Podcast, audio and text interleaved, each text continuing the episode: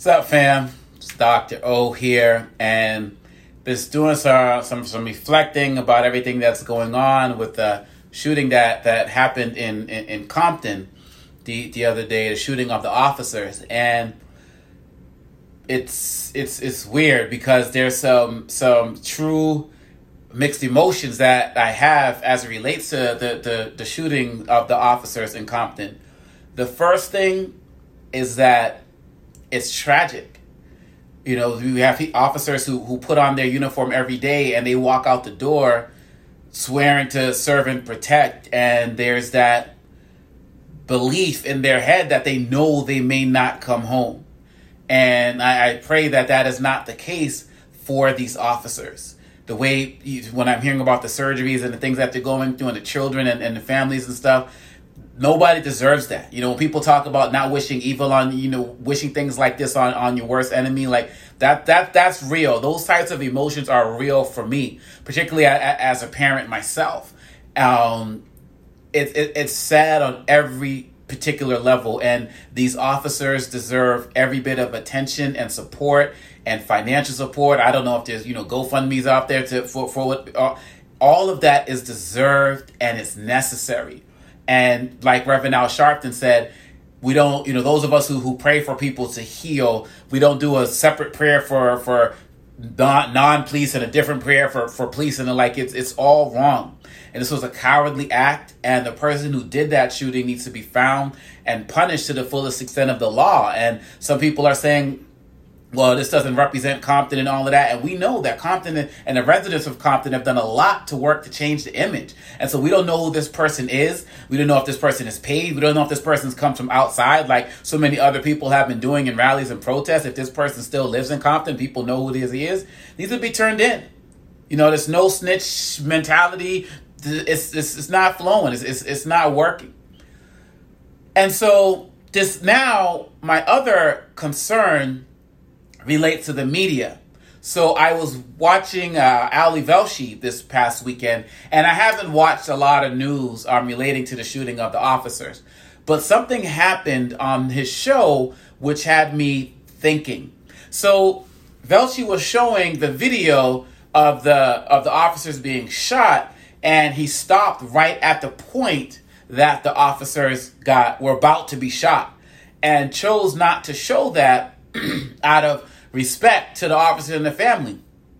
I thought that was great.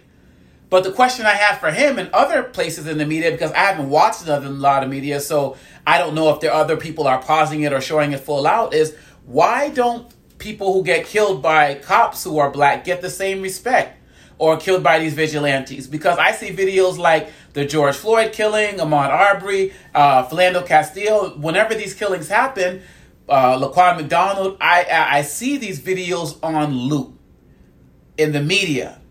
And even if they happened years ago, they're brought up again. And so I'm wondering why aren't we as black people afforded the same type of humanity that is given to these officers? And even let's take it outside of law enforcement. I remember a, a, a white woman uh, journalist who was doing her TV reporting, and she, someone came up and shot her while she was airing on live video and it had me and, and when that happened i saw the news people saying out of respect for their family we're not going to show the video.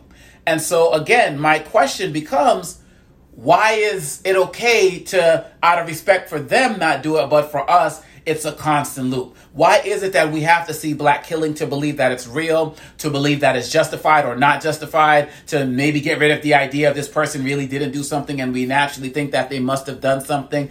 Why is that okay in our instances? And again, for all of y'all out there who watch the media, you know what they've been doing with the police officer video. You, I, so if you know that they've been doing it like they did on the Ali Velshi show, uh, that, that should be something that's problematic for you. But what people are, are doing now in the media I'm talking about is they're taking these videos and then you got the pundits, the Tucker Carlsons, the Trumps of the world, so-called leaders who are now using this to say that, look at this Black Lives Matter thing. Look at these Black Lives Matter people and protesters. But people who do that are also falling into the same trap. Because for you all to say that, look at, and there, then there were some, some, some people who are out there disrespectful after talking about they hope these officers die and so on and so forth, which is also ignorant, stupid, and disrespectful. But now media want to associate these folks with Black Lives Matter. And I'm going to say to you, anybody who's associating the the guys who attempt the guy who attempted to kill these officers or these people who are out there saying that they hope that they die with Black Lives Matter with no evidence, you're falling into the same stereotype that all black people are alike. Because the fact of the matter is, we're not. And just as if you, as a white person, don't want to be associated with these white supremacists, terrorists who are out there going out and killing people and slaying people, if you don't want people walking up to you and associating, associating you with them and stereotyping you with them, then you need to afford us the same type of respect as well. Why aren't we deserving of that? Why is it that you see anybody, black person who hates the police, all of a sudden is a Black Lives Matter activist? No, we are. We have a range of people. There's tons of black people who hate the police that have nothing to do with Black Lives Matter people. There are members of the Black Lives Matter movement who have issues with the police, but have a list of demands of things that they want to do to work with the police. So give us that benefit of the doubt that you want as well. And so at the end of the day, again, I pray these officers pull through. I pray that this attempted murderer is found and, and, and, and put to justice for real because there can't be any, any, sympathy or condoning. We can't say, well, people are mad and that's why these officers are going to get shot. No, this is wrong. And we can't go out and seek out retaliation like this. As they say, an eye for an eye leaves the world blind. And that's not the type of mentality that we need to have. The people who did this attempted shooting need to be found. The people who are out there standing out there saying that they hope these officers uh, die need to be condemned. And the media needs to be more responsible, responsible as it relates to handle shootings of black people by police. Because again, if you're going to pause the video before these officers got shot, you need to be pausing videos before Laquan McDonald gets killed, before before Ahmaud Arbery gets killed by vigilantes, not police, by the way. Let's let's make sure we're clear about that. We need to do that because it's about humanity, and it's something that's that that that's inhumane when people feel like it's okay to show black suffering and black death but for everybody else, we pause and stop out of respect for the families. We deserve that respect also. And lastly, once again, we can't associate every black person out there with Black Lives Matter.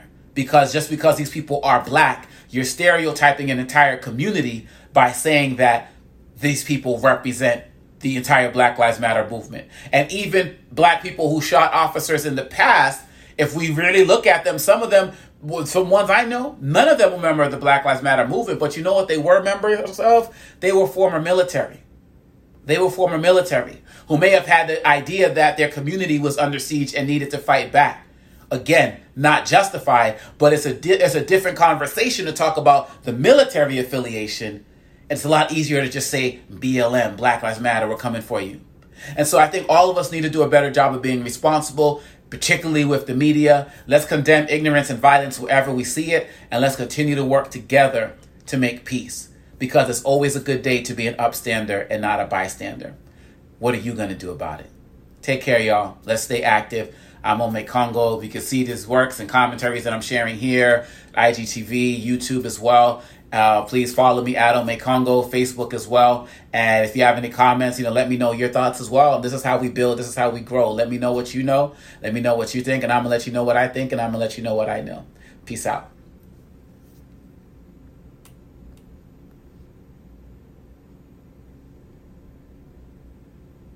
This podcast is a part of the C Suite Radio Network. For more top business podcasts, visit c-suiteradio.com.